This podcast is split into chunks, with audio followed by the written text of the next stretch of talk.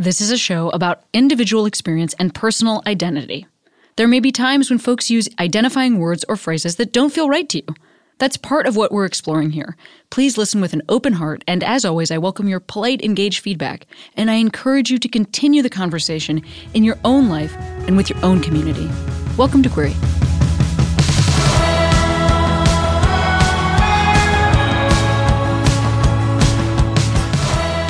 Hey, Queeros! It's me, Cami. This week's episode is a chat with Anthony Rapp. Anthony is an actor who I love. I'm a huge fan of his um, from his work in Rent specifically, uh, but also from a bunch of TV and movie roles uh, since then and other work on Broadway. You also might know Anthony's name because about 18 months ago, he stepped forward and told his truth about some experiences of assault and trauma involving Kevin Spacey. And we do talk about that in this episode, not what happened. We talk about Anthony's solutions for stepping forward and how he was able to do that, and some self care solutions that he's worked on since. So uh, we there is some information about or acknowledgement that sexual assault or, or trauma exists in this episode, but there are not details. So those of you who are survivors, that is what to expect. And um, hope you enjoy this episode.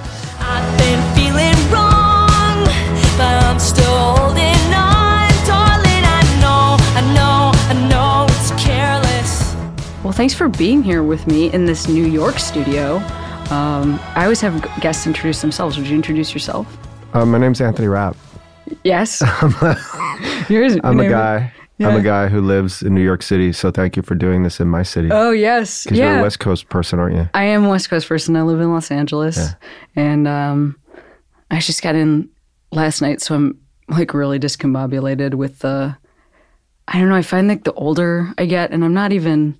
I'm 37, so I think I'm going to get older still than I'm this. older than you. Yeah. But uh, I find that the time change really fucks me up. I don't know. Yeah. I feel like a weirdo for days on end. yeah. Awesome. Great, great state to have the conversation. That's good. But I can be present with you. All right, cool. Yeah. What's your life like these days? Um, I'm between seasons of Star Trek Discovery as we record this. So uh, I've had a couple months off, but it hasn't really been slow. I kind of wanted it to be a little slower. I mean, it's I, I'm not complaining, but it, I was I've had like a lot of really fun, cool little opportunities like readings and workshops. It's a very much a New York actor life kind of thing. I don't know if they do that in LA as much. Um, Well, I think the thing that you're talking about, which is like juggling um, on camera performance and live performance, I think happens a lot less for people that live in Yeah. LA because it's just not a live performance city. yeah, But it seems like just from your social media presence, just even from that level, it seems like you're still regularly working on the stage, even Yeah. though you yeah. um, also work behind the camera or in front of the camera. How does that? How how is that? I do you do you find that it's well? I'll say this. I also you know I also do live performance as a Yeah, comic, yeah. and um, I find that the immediacy of that is really important for me. yeah. And I, I don't know what that's like for you. Yeah, very much so. I mean, it's it's what I grew up on. I, I've been working since I was um, professionally since I was nine years old. What? I yeah. don't think I knew that. Yeah. Um, so it's it's it's like in my DNA. It's Yeah. and I've always felt like really at home in a live performance situation. I mean, I understand that people get stage fright, and I don't I don't say this to brag. It's just it's just never been a part of my thing. Like nerves about performing live. It's just always been. I think because I started so young, it, it's just completely normal. I relate to that. It's also not a part of my thing. And I feel like when people, that's the thing, if you're a comic, and I'm sure it's the same thing, if you're an actor that does live performance, people all the time are like, oh, I can never do that. And I'm like, well, what do you do? And they're like, yeah, I'm a like doctor or whatever. I like, oh, I like cut open people's Yes. bodies. I reattach their Yes. nerves. What do doctors do? I don't even know. Uh, and I'm like, well, I think it's for me, it's like a personality trait or uh, whatever. It's part of like the machine that the way I'm built. It's not stressful for me. If it was, I I don't know that I would do Yeah. the thing I do. I see. I have friends, you know, even friends that I'm working with on the show, and I'm not going to name anybody by this because it's very vulnerable and personal to them, but who, who get really worked up sometimes about the work they do mm. on the show on a daily basis. Like they get really stressed out about it, and I feel for them. I, I want them to feel mm-hmm. better, and then they're really good in the show. like they have nothing to worry about. You know, they don't. So I, I, I try to be like supportive and everything, but it, that that piece of it is just something I've never had. I have other areas in my life where I get freaked out. Believe me. Sure. Yes, of course. me. I'm. that's what I would assume. Yes. but this is not one. So, uh, th- all that, like, I started by saying, like, th- these readings or workshops, it's very much a New York actor life, like, especially musical theater people. Like, th- it's such a small community. And all the time, I'm like running into people, like, we did a reading of something, you know, eight years ago, and that's the only way we ever worked together. But we had a, you know, connection in that moment. And, and there's, there's not a lot of like ego or preciousness about people spending time doing that here. Um, and there's just so much more of that available. In LA, I think it's just there's not as many people making that kind of thing happen. Yeah, you know, it- so I mean, it, it certainly isn't. Well, it just isn't an industry the same way. Like there aren't like streets upon streets of theaters, and you're not going to get not that not that everybody's like crushing it bank account wise on Broadway because I know that like some folks who work in the chorus and stuff are making shit money and working their asses off. But I just think it's like a different. LA's just built around the television and film industry. And actually, I don't know this. Is your job on Star Trek the first time that you have had that level of commitment on something on camera? totally. Yeah, I mean, I've thought done, I've done a lot of films over the years, but right, but like yeah, never never like regular on a TV seasonal. show. Yeah. exactly. Um, and I was, you know, a little worried about it because I have friends who've done shows and they can. I mean, the money's good, but they the, a couple times they've felt kind of trapped by it, or you know, if they get it, if they get, if you get in a contract like that and you're surrounded by people who are like not good people, or the writing is not, you know, working, you have no, there's no escape, and it can be really demoralizing. I mean, it's a again, it's an elegant problem for people to have Sure. but I was, you know, hopeful that I would get lucky, and if it was going to happen for me, and, it, and I've gotten very lucky. It's an amazing group of people. And do you play an a queer character, I do. which is like, thank God. Sure. I just mean because Yeah. uh, Hashtag own voices. Yeah, exactly. Number one, that, and number two, I also, you know, I'm like a huge sci-fi fan, and I, I always, it is amazing that we've created all of these uh, worlds, and that like, you know, still Yeah. So even the monsters are straight or whatever, yeah, and you're yeah. like, come on, Yeah. that's just a hammerhead shark. That could be a gay hammerhead Yeah, shark. exactly. exactly. Yeah. And Star Trek is uh, one in particular. Um, I've I've learned this because Jonathan Frakes, who was uh, Riker in Next Gen, he's directed three of our episodes now, and he's become a friend. And he was he and others on Next Gen were advocating for at least some kind of representation at some point, and I guess it was the network ultimately that was just you know balking at it and uh, yeah, I mean that was whatever thirty years ago, so it's a different era. But finally, it, it took too long for Star Trek to catch up. But when they did catch up, they did it so fully that it's been it's been kind of amazing. And the and the response from the fan community. I mean, every once in a while we still get Wilson Cruz and I still get like like vomit emojis on Twitter. Like they'll I had to grab my chest when I heard you say that. Uh, like Star Trek CBS, uh, Yeah. the which is the official Discovery twi- Twitter account will like post a picture or a GIF of us doing something, and Mm-hmm. then there'll be a lot of like incredible support, and then one or two like, "This isn't real Star Trek," you know, stuff like that. So Yeah. but that is really minimal. Absolutely. I'm I, that make thank you for telling me that because I didn't know and that's great to hear. Yeah. there's so much more of the people who, ev- and it's not just uh, there's a there is a big community of the fandom I think that have are and have been LGBT forever. Yes. Um, and we're hungry and wanting this kind of representation. That's been really cool to see them respond and embrace us for this. But there's also a lot of allies, tons of allies who are feeling really, who are expressing how happy they are for this to be there too. Oh, that's so awesome. Yeah. Also, I mean, I'm so glad it's you and, and Wilson Cruz because I think you you both have had such uh like long and interesting careers. Like it's and you're and you're both really out. I think that's also pretty fun too. Like that it's just two like pretty out actors. Yeah. Um because that would you know that would also feel really different if it was uh, for me if it was a straight person Yeah. that was hired then like oh we're going to break this barrier but we're going to do it in like a stunt casty way yeah. that doesn't feel i mean wilson's somebody that was particularly important in my life Sure, me too. Yeah. and his role on my so-called life as ricky was i think really like the first one of the first um, times i saw anybody on screen that was telling like a queer story and it's and his character was so like lovable on that show. I got to do stand up in front of him years ago and that was such a fun you know that really matters to me it's like when you get to perform for somebody who is really important because it's one Yeah. thing to just like meet somebody but when you get to like do your thing Yes. that's a totally different vibe Yes. and so that was i don't know that was a i have the memory of looking out and seeing his little face laughing at me that i keep in my heart I 100% know that feeling very strongly. When we were in Rent back in the day, the way the lights were on stage, we could see really deeply into the audience. So we could see there were, and there were a lot of famous people that came because Oh it my was because it was such a hot ticket. It was like the Hamilton Right. of its time, and so that we could see them in the audience. And there were a couple times when they looked not too happy, but mostly they were into it. There were a couple times where it was like, oh. How old were you when you were in rent Uh, I was 24 when we moved to Broadway. holy shit. And then yeah. Yeah and i was in it for two years in new york and then uh, four of us from the original cast went over to london and did it there. So yeah.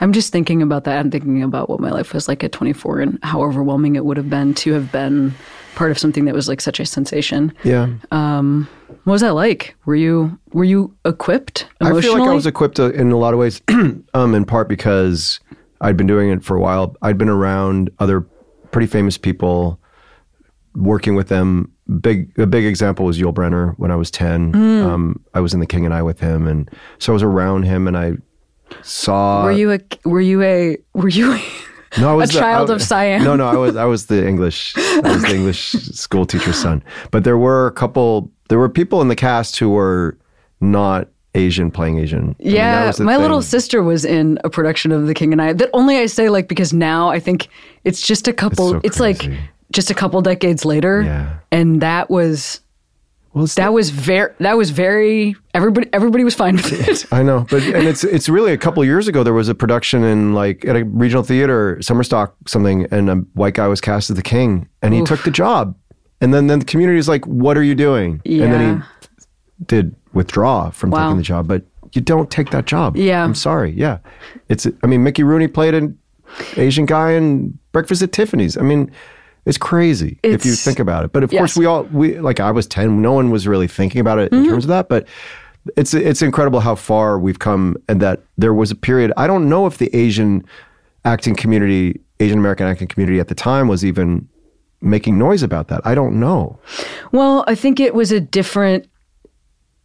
You know, once a few people get into a position of power, that helps, and then also like the democratization of the internet makes it so we can actually hear people as Yeah. opposed to like we're in separate rooms having separate fights, which is pretty awesome. We talk so much about like how shitty the internet is, and I think sometimes we forget that like it allows us to see if we want to, it allows us to see places that like we would be a guest and we can still like we don't have to go in and and and uh you know colonize some space that isn't ours but we could we could observe it Yes. and we can see what the truth is and i think that's pretty i think that's you know why why think why messaging like that has like become more apparent which is pretty cool Well, it's it's it's about time. I mean, Yeah. it's but it yeah. I mean, as a ten year old, we weren't aware.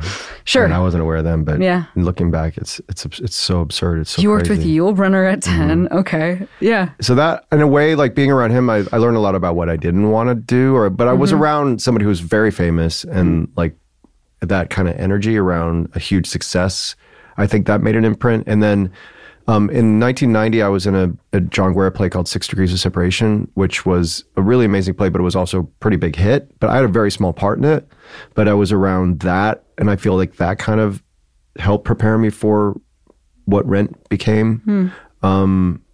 And then because Jonathan Larson died, it, it it always made everything for me, and I think for most of us or all of us in the cast and and creative team feel incredibly grounded in what we were doing. That never let the kind of nonsense and noise and tornado energy spin it out of control for us.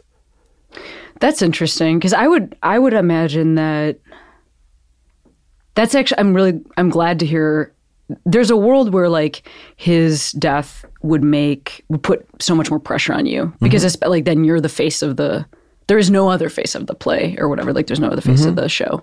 It's you. Well, it- that felt like an oppor- that, mm, that felt like a, a, a responsibility, but not in a pressure-filled way. It That's felt like an honor, uh, like it was Yeah. a, an opportunity to honor his legacy, and it was so intense and crazy that we we we didn't know what we couldn't not do it. I don't know. We were we were already really unified anyway.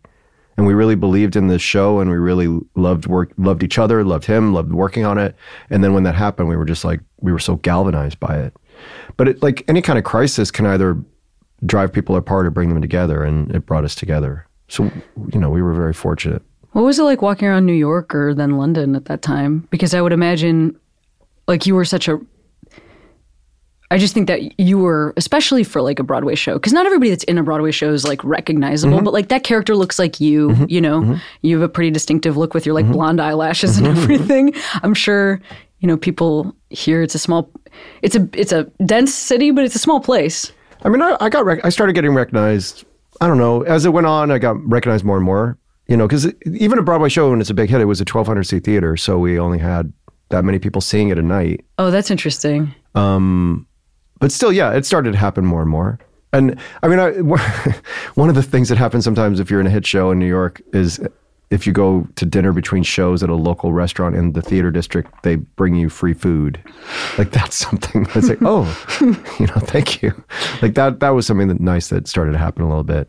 I guess that's what happens if you're a baseball player. Like, Yeah. That actually also feels kind of like homey to me almost. Yeah. That feels like like people taking care of their own as opposed to what sometimes can like being recognized and people want something from you Right. versus wanting to provide something for you. Right. That's kind of cool. Yeah, it was cool. So that that's a nice thing that's happened, um, or that did happen at the time. Um, there was a period where it was like right around when we started was when they started doing the the, the full subway car um, advertisement campaign that doesn't always happen still. Like but outside of the car? no inside or the inside with the with like one car has a whole campaign that's just Yep, yep, yep. and they did that with our show and I would like ride the train that would be to go to work and Did you tap people on the shoulder? no Come on. Not tap people on Did you throw your scarf over your shoulder and go, that's I'm Mm, wearing good, it." good me. no, I'm a, I'm shy. That's Anyway. that's goofy.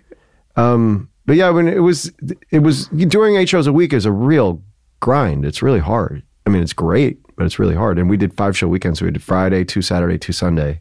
Jesus. So yeah, I mean, I've done. By the way, that's also. I know what that. I don't know what that experience is like in terms of singing and like that kind of stamina, but that's that's in stand up. That's two shows Friday, three shows Saturday, Wow. and a show Sunday. Wow, is yeah. usually the more. Yeah. But I've done five show weekends many times. Yeah. It's exhausting. You Yeah. feel like a very strange person that, Yeah. that like uh, lives a weird shadow life. So you went to London. Then what happened next after London? Um, for you, You're good man, life? Charlie Brown. So while I was in London, I was doing the show, um, and I wasn't sure what was going to happen next. And in, in uh, something else that happened during the run of the show was that my mom passed away. She had been really sick, and she was able to come to opening night on Broadway, but she did die about a year into the run. And so she was my biggest supporter, and it was really weird to think about what would be next for me work wise, like that that I was so grateful that she did see Rent and that she got to have an experience of it. But then it was really weird to think about, okay, the next thing I do she won't see. What will it be? Wow. And when I was seven, I did a production of Your Good Man Charlie Brown at camp and I played Snoopy. And she had always loved the show and she always loved that. And even though I didn't play Snoopy in the in the next thing I did, it was it felt kind of really um, serendipitous that it was that show that still had that connection to her. So it it, it was very helpful for me to to transition into Wow, that next yeah, that's chapter awesome. after she was gone. And it was so different from Rent. I mean, it was it was so much less demanding on my body Oh, sure. than Rent was. Um, although it was still was a pretty big show for me. I mean, I had a lot of stuff to do, but um, it was just it was a very different kind of headspace, very different kind of music, very it, it- smaller company. It was a comedy. Although Charlie is pretty sad too. Yeah. you know. Um, but it was it was ju- it just felt like a really perfect kind of uh, transitional project for me after such a life changing event, a couple life series of life changing events. You're you're a good man. Charlie Brown is uh, the show that drove me from the theater in middle school. Not really, but I just I uh I don't know why. I've talked about this on on Queery before, but I don't know. I don't know why this came into my head as something I could do. But when there were there was like a production at my school of something that was called In Quest of Columbus, where Christopher Columbus was like the titular character, but had like four lines. And of course, I wasn't learning anything about What about bad Chris. man he was. Yeah, I was only learning that like he's the star of this show and has his own day. So like, I went and auditioned, but for the role of Christopher Columbus, which like no other girl or woman even thought to do. The teacher had to call my. The teacher decided to call my parents and be like, Cameron has shown up for the boy part. Like, do you like? How do you feel about like like telling on me and all this? My parents, to their credit, were like. If she was good, like give her the role. And so then I, I was. I was Christopher Columbus Oh my goodness. but then I tried to do it again when when uh, You're a Good Man, Charlie Brown was the n- next musical. I I think I auditioned for I think I auditioned for Snoopy, um, but I but they were like, this is these are for boys, oh man. and I think I was just put in the chorus as like a girl, and I um, quit. I like, Yeah. and I didn't I didn't do a play again until um, like the end of high school. I was just in like a one act, and then never again after that. But it was very interesting. Like, if I think about it, that might be one of the first like really strong messages I got from not like my peers Mm-hmm. or like a random parent or something or a stranger on the street, but like from an authority Yeah. figure, like the people Yeah. at my school being like, "N- no, No. yeah, you can't. This is just. By the way, this is a dog. But a boy is this dog. You know, like this is definitely not a girl. Like Yeah. it was pretty wild. Yeah. Wow. Well, I also want to. I guess before I'm, I'm realizing that there might be like younger listeners to this show who maybe don't have a lot of context for Rent, and I've just realized that I didn't ask you because I don't even know this. Um, I I saw it for the first time. I guess I was in high school. I saw the touring production in Chicago. I came here to New York and saw it when I was in college. Um, but but it was like several generations of cast later. um, and I, in terms of like, there's queerness, there's trans char- there are trans characters. Um, there's also like interracial relationships. In how how different was that for Broadway? Because I I in my mind I was like this has never been seen. But I was I was in Chicago and Yeah. I was a teenager and I had no context for like New York or what else was happening on Broadway really, except for the shows like Phantom and Yeah. you know Miss Saigon, which had come. I mean, hair was you know, a long time ago that that was somewhat interracial. I mean, it was Mm-hmm. much less so. Um, it wasn't as integratedly so. Mm-hmm. Um, yeah, Rent was rare. I mean, it was it was the but the idea. If you had said to people or us or anyone that Rent would become a smash hit on Broadway, given all of the factors of it, Oh, and HIV. yeah, you would you would be laughed out. of. We would have we would have like you're kidding. Like that's ridiculous. How could that be? But then looking back, it makes sense because it filled a, such a void. Mm-hmm. There is like, I, you know, and I get to play scientist on TV, but like in in the physical universe, when you when you crack open when a dam breaks, so much energy rushes in. Mm. Right. It's like that. Oh, that's yeah. What it, that's what it feels like in retrospect. So it seemed like, of course. I didn't mean to also yell oh and HIV, but that's also in the Yes, show that yes. and like not any you Yeah. know, I really yeah, that was the I think like for me honestly, I think it might have been like Ryan White Rent. Like Yeah. I think that's the exposure that I had to Yeah. HIV AIDS when I was a kid. Yeah. and it was really, you know, the guy who wrote it, Jonathan Larson, was a cis het, cis cis cis. What is it? Cis male, heterosexual, white, suburban Jewish guy who had friends who were HIV positive and was seeing what was happening around him and decided he needed to do something about it. And what he could do as an artist was write about it. Hmm. Did your life look like look anything like the that show at that time? I mean, in some ways, I, I was living in East Village. I was, um, my brother and I and my then boyfriend at the time were living in an apartment together in, on, on East 10th Street. And um, our landlord skipped town. There was no one to pay rent to, and the bank foreclosed on the building. And so, for, I don't know, like a, a couple years, something like that, we lived in a building without paying rent. Anybody. I'm so glad I ask that question? How did I think to ask that question? Thank you, divine inter- intervention. Thank you, the universe. and it was really fortuitous in a lot of ways, um, not least of which that I had I was going through a pretty slow period before I got rent. Wow. So I like I don't know what I would have done. I would have I mean I would have made it work somehow, but Yeah. but when I got rent, and even when I got rent, it was the the initial thing was really small. It was off Broadway. It was like three hundred bucks a week, and it was nothing, but it helped. And then and then I sort of didn't stop working, and because we did the workshop in the fall of '94, and then a, Jonathan took a year to write and rewrite, and then we went back into the off Broadway, and then became Broadway. And in the meantime, I, I was working a lot, but again on small projects, and then and then rent happened. So. I think that's it. To go back to the other question about like, was I ready? I think that like the, all the ups and downs that I'd already had mm. helped prepare me for being ready, Yeah. That makes sense. you know, and and savoring it and you know recognizing how rare it is, because you know been, at that point, even though I was still pretty young, I'd been working for 15 years and had seen a lot of ups and downs. Did you know that when you released the original cast recording, did you know that I was singing it in my car? I did. I knew Okay. that. Yes. had- Just wanted to make sure that you felt that I did. Yeah. um, across the distance. With like, honestly, it must have been like a plug-in CD player or Yeah, something. Like. I definitely didn't have like a CD Like the one that went in through yeah, the- yeah, like the, the tape aux. deck? Yeah, exactly. Yeah, through the tape deck. I was like taking my Walkman and like somehow attaching it to my Yes. with my car phone, which was yes. yes. yeah, um, yeah, my first car, which was like a hand-me-down Mazda with automatic seatbelts that Yes. that moved when you shut the Oh door. yeah. Yeah. I was uh, anyway. So I'm glad you knew. Yeah, um, it's really important it. to me that you felt that. Yeah. Um, okay, so I want to talk a little bit more about your where you're from, like what what you were doing, pr- like prior to ten. Where are you? I was born in up? Chicago. Oh I my grew up God. in I grew up in Joliet. What? What, what town? Where, where were you? I'm from Western Springs, which is a little bit further east. Um, but like I went to for high school, I went to Bennett, which is in Lisle. Lisle and Joliet are not that far apart. It's on the other side of Naperville. So Lisle is a town where I, there was a little theater where I did a bunch of shows. It was called once. It was called Little uh, Once Upon a Time Theater. I Wow. so. It was. It was a theater where there was a and there was a director named Ray Bradford who gave me a lot of roles and was really supportive and then encouraged. He was one of the people who encouraged my mom to take me to Chicago to audition for professional work. Oh my gosh!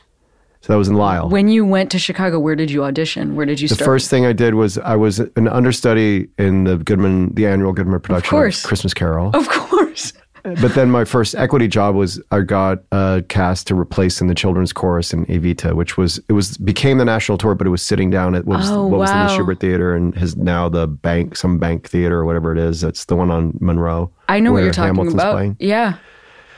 So Wow. I mean, I went to all those. Um, to my to my mom's credit, because I like grew up very much in the suburbs, but my dad worked downtown, and then to my mom's credit, uh, I didn't have like a ton of understanding of city life or any or what it would be to live there, but I went to a lot of like the art stuff down there, like great. the museums and shows and stuff like Yeah. that. So I was very I was very lucky that way. So I went to I mean I I went to that Goodman production of a Christmas. Yes. Like I went to that I don't even know. yes, 10 times Yes. or whatever. I wonder if it's changed. I wonder if it's the same. I mean, the theater's in a different place now. It used to be by the lake, and now it's a little more in. I hope it's exactly the same. same, the same design, same light cues, same Yeah. sound cues. Yeah. Yeah. Yeah, so that was yeah, that was that's my uh, my roots. That's why I'm I'm still a diehard Cubs fan. Oh from, yeah. from when I was a kid. Did you get did you get a chance to see them in all the the year that they that they won? I sang the national anthem at Wrigley that year. Oh my God! Congratulations! Really I threw out a I threw out a first pitch last amazing. season. That That's was cool. very exciting Yes. for me. I threw strike. I was extremely nervous Yes. about it. They don't let you warm up. I've thrown out a couple first pitches. Oh my God! It is also just to say. They didn't tell me this, but the other person that there were two people throwing out a first pitch that Yeah. day, and one of them was me, and one of them was an Abe Lincoln impersonator who was in full, like drag? full like hat, everything. And by the way, like sure, I got like an like an okay round of applause, but like it's tough to follow Lincoln, you know, course, and yeah. he and he threw out his pitch first, but he's wearing like a very tight jacket with tails. So his was wobbly. Yes. Not trying to throw him under the bus, but I he understand. his was wobbly, and so I just felt like if you're gonna follow Lincoln, you have to like Yes. you have to get it in the strike Yes. zone. You can't it can't be like and then you throw it into the stands or whatever. you know, know, like know. and I did, I did, thank God. But I'm so singing. That was cool. That's really cool. I still want to do the That's seventh the inning dream. stretch. That's my dream yes. because that's the big thing at Wrigley. Is That is the- take me out to the How has that not happened yet? I don't know. I'm like gonna text the people I know um, to be like this. Like, let's make this happen. Okay, thank you. I appreciate it. Because I have a shitty voice, and I would also like to do that. But you know, you seem like a shoe in. like you. you know what I'm saying? Yes, thank you. One of us sings I on would, Broadway. you know.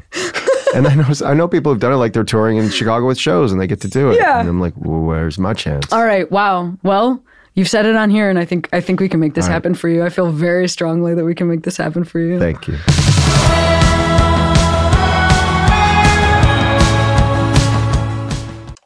Back for another game. You know it. What's going on? Just one more week till Max Fun Drive. Hard to believe. It's been a heck of a year since the last one. We're now a worker owned co op. We raised $50,000 for charity last year. And we've added a bunch of awesome new shows. But do you think we're ready to do it again? Absolutely.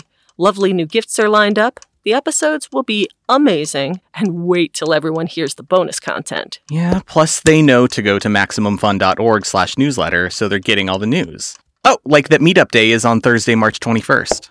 Then what's bothering you? Me? Oh, nothing. We're all set for Max Fun Drive to start on Monday, March 18th. I just didn't want you to see this coming. Check. What? Hang on!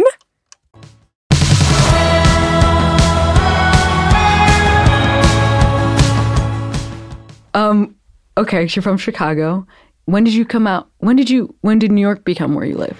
Well, I did a so I did the Evita Mm-hmm. for six months or so, um, and then I got cast in a Broadway musical right after that, or not long after that, which was the little based on the book The Little Prince. It was called The Little Prince and the Aviator. I was originally cast as the understudy of The Little Prince because they thought I would be too young. They were concerned. And, and I was going to play a smaller role. And then during rehearsals, they fired the Little Prince. Oh my God. they made me the Little Prince. You look like the Little Prince. It's very on the nose. So it was, I felt, I mean, It's not a hat. It's a snake with an elephant. It's Yes, exactly. I was, I mean, that was a crazy. That whole thing was a crazy situation. We we previewed for two weeks, and then we closed before we opened. We didn't open. It was a terrible show. oh my god. Um, and I was ten, and it was my mom and my brother and sister, my older brother and sister, and I all moved to New York for this. And then we were like, "What are we gonna do?" My mom was a single mother. My dad had left when I was two, so she was raising us, supporting us, and thought that this would be a thing, and it wasn't a thing. And but then, like right after I got cast in The King and I tour, Wow. What was she doing? she was a nurse, but she wasn't. She hadn't yet found a job here. It was. It all happened pretty Oh, quickly. man. Like we only had like I don't know six or eight weeks or whatever of of rehearsal and previews. Your siblings are older, younger. Older, and they weren't here the whole time. They they were in school, and like her sister was taking care of them. And then the plan was the show would open, and then we'd all move out Right. here. You know, didn't happen. Um, and then I did The King and I for a, a year with Yul Brynner. Um, and then I, I came again to New York when I was 14. I did a play with Ed Harris and Judith Ivey.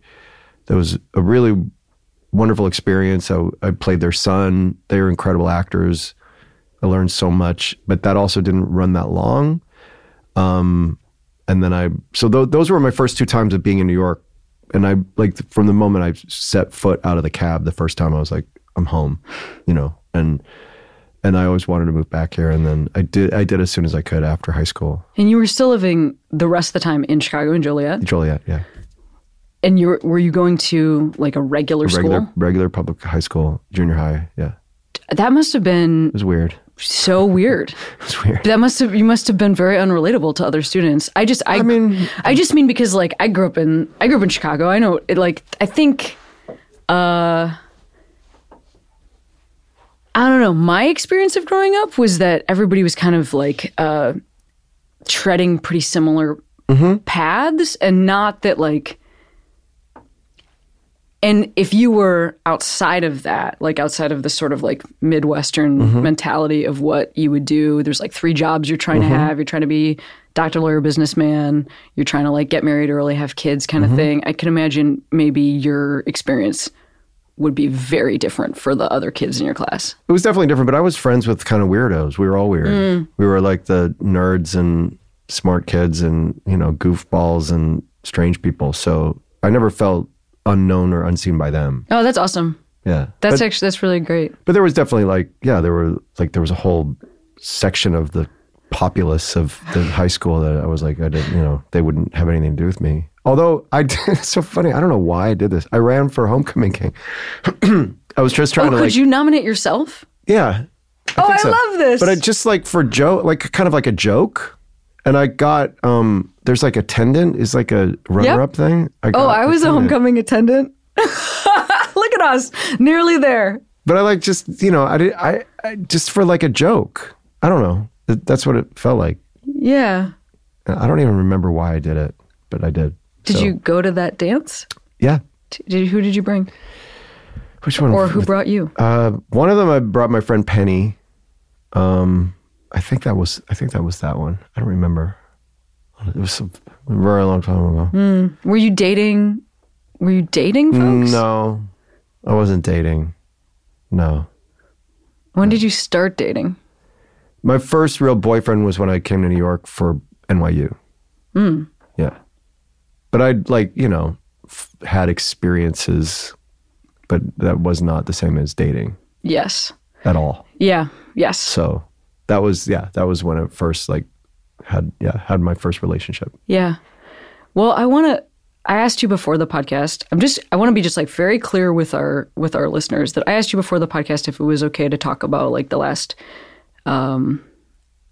I has it been 18 months or It's just about, yeah. then, yeah. Yeah. It's because it was the end of October of Yeah. 17. that last 18 months of your life and um, i don't want to ask you a bunch of questions about um, revisiting your trauma that's that's just like i don't have an interest in that really i think um, folks who w- want to know more about what you shared with public they can you, you've already spoken about it so you Yeah. don't need to speak about that here with me um, but i do want to ask you what the last 18 months of your life have been like um, because you came out pretty strong anything that you want to share feels like the moment. Thank you. I mean, it's coincided so directly with the timing of being in Star Trek Discovery at the same time. I like, like both of these things are the new, like the latest chapter of life changing events that have happened for me. Um, Yeah. so they feel very linked, and then and so I felt, I felt like I've I've been really surrounded by a wonderful supportive community.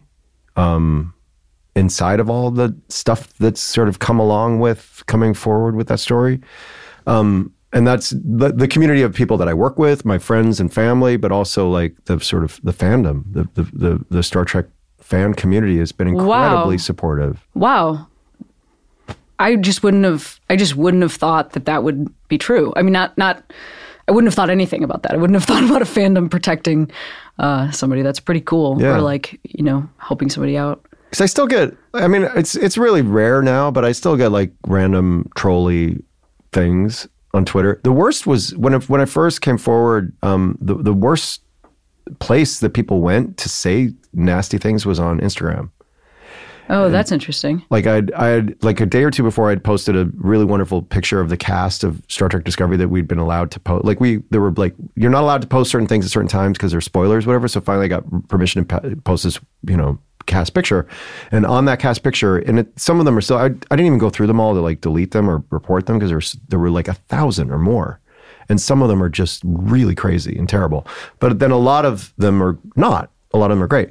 Um, but what I what I started to do initially was just sort of ignore them, and then I was like, at a certain point, ignoring them is just sort of the same perpetuation of the same kind of cycle. That you just sort of like shut it out, then people will never have to be held to account at all. So then I st- what I started doing is screenshotting and saying, "Here's one," and just sort of putting them on blast a little bit. And what I didn't anticipate by doing that was that some of the like the fan community would like go after like I, Right. I've had this I know what I know I've had the I know what you're talking about in terms of this experience, which is that other people sometimes can fight can yeah can respond. But sometimes they they kind of like got a little too intense, maybe. Right? Yeah. Um, sure, I hear that. there were there was one case where I didn't know the person was. It turned out the person was very young. Said something pretty gross. I don't remember what they said. I put them on blast. They got a little like attacked in a way that was like, oh, that's too much. And then they very meaningfully apologized to me. And then I also put that forward publicly. And I said, this person is really apologizing, so please take this into account, kind of thing. Wow, it's so it's so hard to. Um, I would imagine that that's pretty. That's a pretty heavy feeling. I mean, it's first of all, it's important to remember that like that person is experiencing a small amount of what you're experiencing. Like I like it's not. You know, of course, because you're em- empathizing or whatever. You're, you know, you, I'm sure you weren't trying to cause that. Um, but I do think sometimes we forget, or like that it's easy to forget, like, oh man, I've done this to this other person. It's like, well, that's that is some of what's being done to me. It's Yeah. very hard to know how to how to deal with that, though. It's very hard to know how to deal with I that. just think if you're, you know, people can, if you're going to say something, then you have to, there have to be some consequences. I mean, I mean, it's it's otherwise we, we're in the mess we're in with our yeah, that's right. Fair government. but Fair enough. know, it's like, so yeah, I don't want, I don't want to like have people burn down people's houses. Of course, right. But if you say, Well, not of say- course. Thank you for saying Yeah, that. Thank you for If saying. you, if you say terrible things, then you should be held to account for saying terrible things and like Yeah. have to deal with the consequences of that. That that that's, doesn't happen just in a vacuum. And Mm-hmm. so that's that was sort of one of my approaches to it. Uh, and then, uh, I, you know, I don't think these things through all the t- all the time, all the way. So I that even got picked up by a couple like news outlets. I was gonna You ask. You know, it's like, I, yeah. I, you know, it's fine. I don't care. I really don't care. It- like, at, at, at, ba- at- fundamentally, I don't. Um, but that's that's not why I did that either. Right. Well, I guess I do want to ask. I mean, because there, your situation um, is different than a lot of people's situations because you have a bigger spotlight on you. But in some ways, the um, the act of stepping forward and being truthful and and saying what happened to you, even if yours is maybe like brighter, the experience is probably pretty similar, right? So there's probably a lot of listeners who maybe have had um,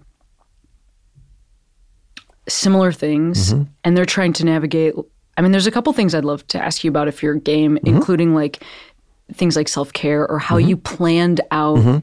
Because I would imagine like you knew you're like I'm gonna I'm gonna talk about these experiences in my in my when I was an early teen, um, and I assume there was some planning in advance in how you were going to talk about that and how you were going to take care of yourself around that. Is if there's anything you want to share in there, I'd Yeah. be really curious. Because I, well, I would like to share what I think is uh, hopefully helpful for other people too. Is that um, well, a my boyfriend Ken was incredibly helpful to be really rigorous in thinking through all of that stuff.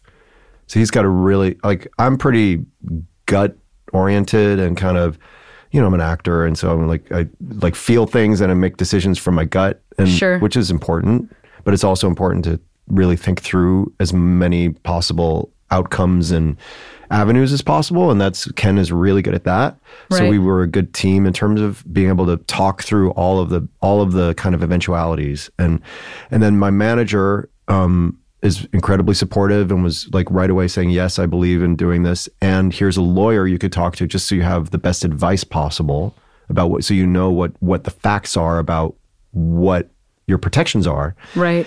what I learned, one thing I learned that's really important and meaningful, and I think is applicable across the board to anyone. And again, like, so I'm not a lawyer, so you, you, you know, get this verified. And, and I don't know if this is like across the board, across all the United States, but so one of the biggest fears is this notion of being sued for defamation, right? That's a phrase that you hear that we've all heard that seems like that's really scary, right? And that would that was certainly on my mind. Defamation, the legal definition of defamation, as I understand it, is that if I said something about you, Cameron, and it was a lie, defamation would be you'd have to prove that I was lying. So that's a very high standard, A.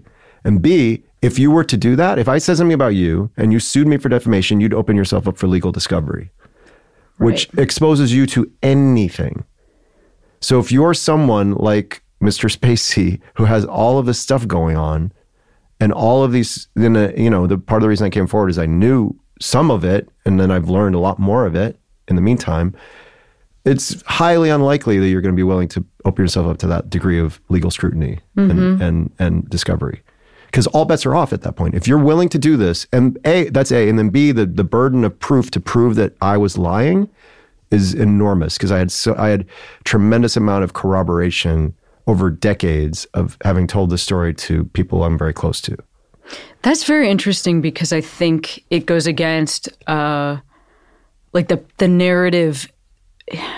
We still live in a culture where, um, like like giving somebody getting somebody convicted in jail time Yeah. is sort of what we hold up as the standard Yeah. of consequences. Exactly. Like we just only think about those as consequences, and that actually really favors the bad actor. Yes. That favors the person because there's the presumption of innocence. Yes. But what I think you're talking about and what we are seeing, what, what I feel like we've seen in the last like two years, 18 months, is this notion of like, we don't just have a single recourse. We Yes. don't just have a one way of holding people accountable. And I think that's actually it, it um it opens up a lot of possibilities because I know that for so many people the the like burden on a daily basis maybe isn't so much I wish this person would go to jail as this person is still my boss. Yeah, Like I think much more often it is the ways in which these things continue to affect us and it's less about um punishing another person. I mean, we and by the way, that if you also wanted if you're somebody who is a survivor and I'm a survivor, like if that if that's something that feels right for you and you have a timeline on your side that allows that to happen, like go for it. Mm-hmm. Yeah, because statute of limitations are a, a Yes. thing. They're a thing. you know i and and if it feels like you know rad and like I i i'm with you but if it's just about making your life livable some of it some of it isn't necessarily like having that person uh you know canceled and removed from the earth it's maybe about like i just need to live my life in an honest way i need people to know what happened to me and i and i need um and also for this person to not be rewarded exactly. Yeah, that's like it, there's yeah. a difference between continual reward Yes. and like um punishment and punishment seems to be something that's still somewhat unattainable Yes. but we are at least Yes. dimming the reward Yes. Yeah, and the collective, also the collective heads heads in the sand of the people who know better. Mm-hmm. You know, but and I'm not blaming anyone because none of us ever thought that anything could ever come of all of this. We always thought that we would just have to like look the other way and get along. Yeah. And I mean, it's it's it's such a profound paradigm shift that it just didn't seem possible that these people could be removed from power. Do you remember when you cha- when that changed for you where you thought Hundred percent. the moment of and i'm so sorry i'm just going to check the time okay awesome yeah when when I was reading the I was I was following along with the Harvey Weinstein stories to some degree, but I wasn't like diving into them. And then finally one day I was like, I got to read, really look at this. And I hadn't yet really made the connection for myself. Mm-hmm. And there was something about Lupita Nyong'o wrote a first person piece in the New York Times about her experience with Harvey. And as they go, her she got she was she was pretty fortunate in that she was able to avoid the worst of it. But she wrote so beautifully and eloquently about what that experience was like for her. And then that coupled with it was like the knowledge that that had been going on for decades to so many people. And then I knew for a fact several people in my own circle with whom who had had experiences with Kevin Spacey that it, it was like that was when it the penny dropped. Like i have to do something. It wasn't about my own experience it really was not about uh, airing out my own laundry. It was doing that because that that i thought that would be the only way that we could stop him. And that's what happened. I mean I- you know and we didn't know i didn't know that my story i honestly truly did not know that my story was enough I, I thought it, part of what was so powerful about the Harvey Weinstein thing was that there were so many stories So it was like unavoidable. You couldn't escape it. So if it was just me, was that going to be enough? And there was a period. So the story broke on a Sunday night, and the, it, the next person didn't really come forward saying anything about him until like Tuesday or Wednesday. And it was a little, it was a little scary. Although I will say that Oh, the, man. the My heart initial goes out to you. The initial response was still incredibly supportive. Sure. And then his statement, his like weird Twitter statement and the coming out was met with such outrage, you know, that and then like immediately things the the the dominoes started falling for him immediately, which I didn't expect. I didn't think that, you know, I, I got lucky in a way, in a real way I was very lucky with that it was not worse for me in terms of what happened to me. Um because people had it much worse. And it still was enough, and I didn't expect that. But um, before any of this happened, none of us thought that that these dominoes would ever fall. That's the thing. Like, and years before, I had actually t- I had talked to a lawyer years before, because you know things were happening. Like he was winning Academy Awards, and I was watching this happen. I was like, this isn't right. So I went. I, I I don't remember how I got this meeting with the lawyer, but I got a meeting with the lawyer, and I was like, "Is there anything I can do?" And he's like, "Well, you're you know you're pretty successful yourself, and you're happy person. So there's not you know the only thing the only recor- legal recourse at that point was like a civil suit. Mm-hmm. What damages could I prove? I I wasn't interested in doing that. I didn't want to sue him. Sure. you know. So I was like, okay, well, I guess there's nothing.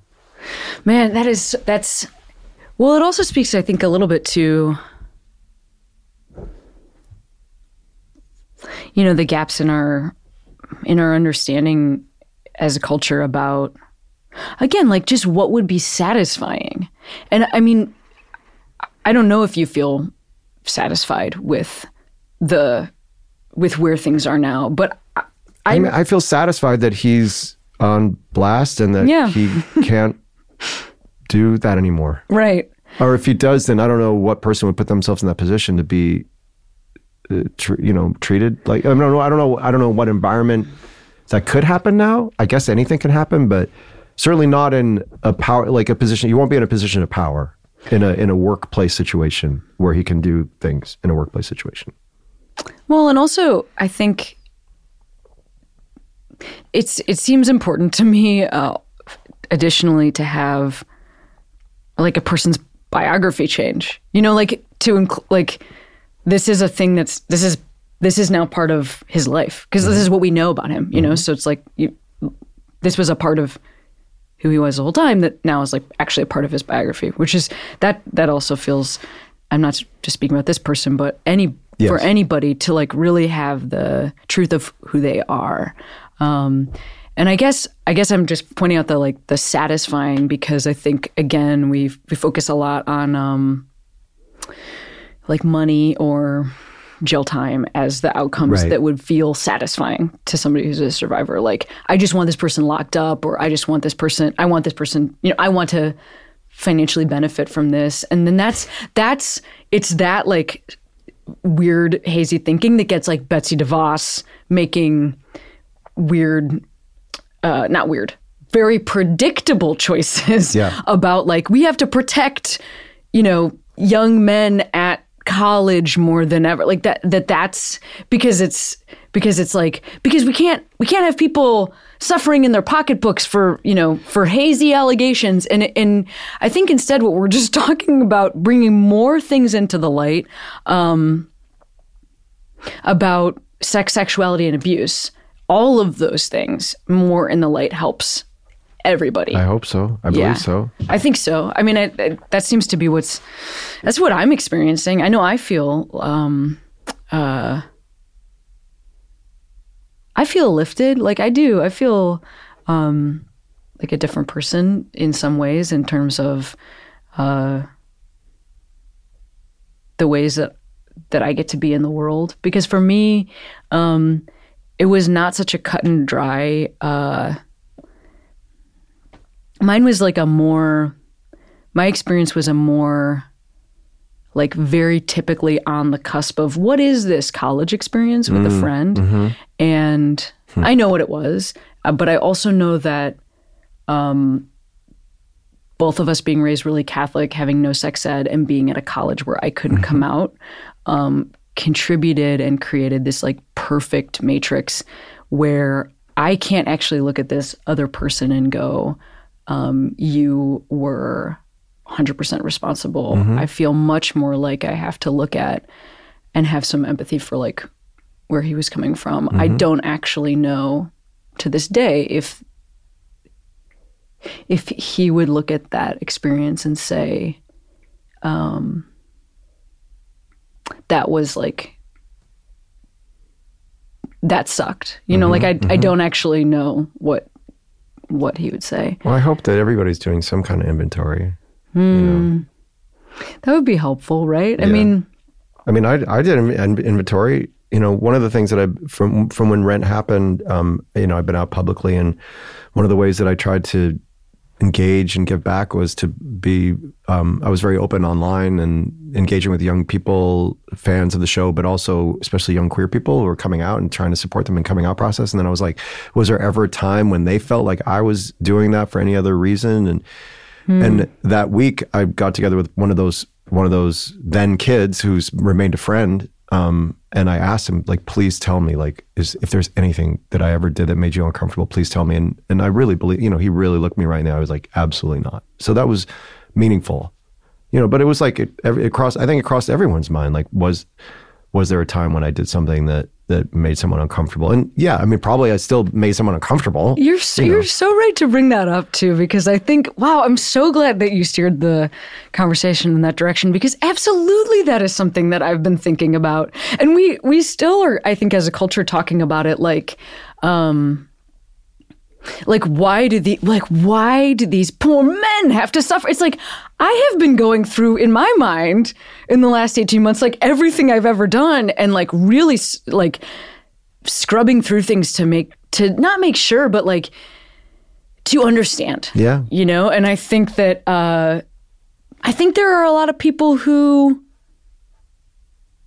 you know maybe i'm even giving this person for myself like too much of a pass because yeah you should be scrubbing your shit Yeah. and and trying to understand you're fucking right Yes. like i like i just think about in my you know in my in my industry um people like now allowing louis to be back in clubs and like everything. That's really happening still. Like it's still still happening. Oh, here in New York, he's like pretty much back everywhere. And I, oh, by the way, I this is the first time I've ever even named that person by name because I hate uh, giving that person even enough power to like act as if he matters to me as a comic. But it does matter that that this person is just like let back into rooms and that we're like, well, did he even like know what was up? And it's like, I I have been in uh, situations with other comics many times, and I have never like taken my pants off and exposed my genital. Like, there's like a Yes. the degrees of that's a- that I yes. like worry about for myself. Yes. Like you're saying, I'm sure there's a time I made somebody uncomfortable. You and I are like scrubbing our memories to think if we've made somebody uncomfortable. Yes. Somebody else is like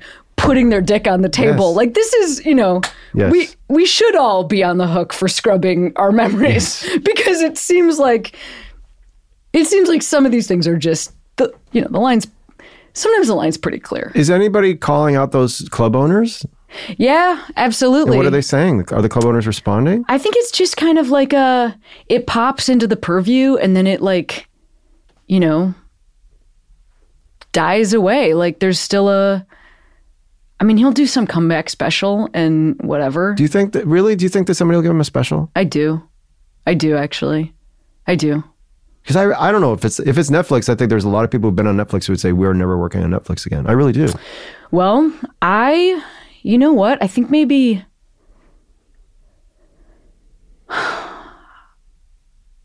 What's wild is I don't. And that's what, I mean, I don't know everybody, but I think there are some people who are like, well, that's it. That's it for me with you. I don't know. I mean, I think there's still, there's so much um, misogyny still in my field where I think people s- still really think like um, on, a, on a bottom line level, like women don't sell tickets and men can't sit in an audience and listen to women tell jokes. And so, uh, folks who are trying to protect their financial investment, there's still it's like we're we're in a weird backwards time in my in my field. Obviously, also elsewhere, but but like yeah. in Broadway, there's still like I just I walked past you know, Laurie Metcalf in previews, and Mm-hmm. like she, I she is command. You know, like people are like, we got Laurie Metcalf. She's commanding the Yes. you know ticket price or whatever.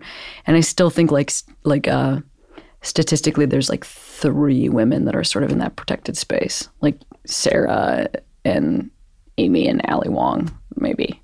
That's Yeah. maybe that's maybe Yeah. it. And then everybody else is like outside of that protected space. Pretty fucking gnarly, right? I don't like it. I don't like it either. I don't like it either. but I guess what I'm going to continue to do is do my job Yeah. and see see what I can do to change it little by little, just by continuing to be here. What know. about the crowds? Uh, the crowds when he comes on stage, are they like yucking it up like crazy? I don't know. I, I like really have skipped a lot of. Well, I'm not sure what. I would love to hear your thoughts on that. I feel like skipped a lot of news, reading shit like this. Yeah, I'm I just I'm I not- yeah, skipped yeah, it. I skipped it. Like I saw that he it's like he's coming back. He's doing. it. I literally was just like close. Like just don't even wanna. I can't. I can't really. It's. I need to enjoy my life you know? Yeah. And I'm like to do everything I can to be honest and to like take care of other people. And I'm, and I also feel like I need to put some boundaries. Because it's too intense. I just have to, Yeah, I have yeah. to be okay. Yeah, yeah, Yeah. I get it. Yeah. Yeah. What are you doing self care wise these days? Um, I'm spending a lot of time with my my boyfriend and my cats when I when I have the time, which I don't have a lot of time Yeah. to do that. Um, seeing friends for dinners and going going to see shows and movies when I can, and um, we visited a friend and his girlfriend and their kids a couple weeks ago and had a great time. So we're yeah doing as much of that as as possible. It's it's hard though to carve out the time. It's really hard, but Yeah. it's not, you know it's again it's a nice problem to have. But Yes. Well, but anybody, anybody with a job, right, can relate to these, these, these things where it's like, it just, I have found in the last, yeah, similar time. It's like really since the election, I guess. I don't know. I was like so ceaselessly working and uh, really like going after that, the prize with like a, with a real, uh, vigor that could not, uh, with a vigor that could not be maintained. yes, And uh, I'm like allowing myself some time to repair right now. good. Yes, Yeah, it's good. It Yes. is good. It feels good. Um, this has been a great conversation, and I feel like we're probably, yeah, wow, wow. I just want to wow, give you a note, a, a note on my sense of time. that's awesome. 50, 59 minutes and 53 seconds. Um, before I send you back into your day, well, first of all, I just want to thank you. Uh, I'm not sure how often you hear this, but I'm, I hope it's a lot. I just want to thank you for putting yourself out there. Thank you. That was that was uh, it was very brave, and I think it made a difference. So made a difference to me. Thank you. Um, and I want to ask you if you would like to shout out a queero before you head. And a queero is um Yeah. person or place or thing that made you feel like you can be who you are today. Well, Larry Kramer. I mean, I, I did a play with him when I was, I don't want to say 20, 20-ish, somewhere around there. And uh, just getting to spend time with him was life-changing. Uh, you know, everything that he went through. He's a really, he's, you know, certainly an intense guy, but it was, it was, I was, I felt like I was in the, I was in the presence of a, I mean, I was in the presence of a major figure of world history who helped change the world. And so just the little time that I spent with him completely galvanized my my soul. And it was it was after that that I came out publicly at a time when that wasn't really a thing. Um, just because I couldn't I couldn't not. It was like he called like he didn't, he didn't tell me to do that. I don't he didn't say like I want you to do this. It just was like that's what there was to do after being around him. Oh, that's awesome. Yeah, I guess that's. I mean, maybe that's the point of this whole conversation. When other people step forward and tell the truth, it's easier to do it yourself. I mean, he just he changed so many things for so many people, and he's, largely unknown to so many people. It's crazy for Well- what a monumental figure he is in our history. Not today. Not on this podcast. Right. Anthony, thank, thank you so much for being here. Thank and Kim. uh, yeah, have a great rest of your day. Thank you too.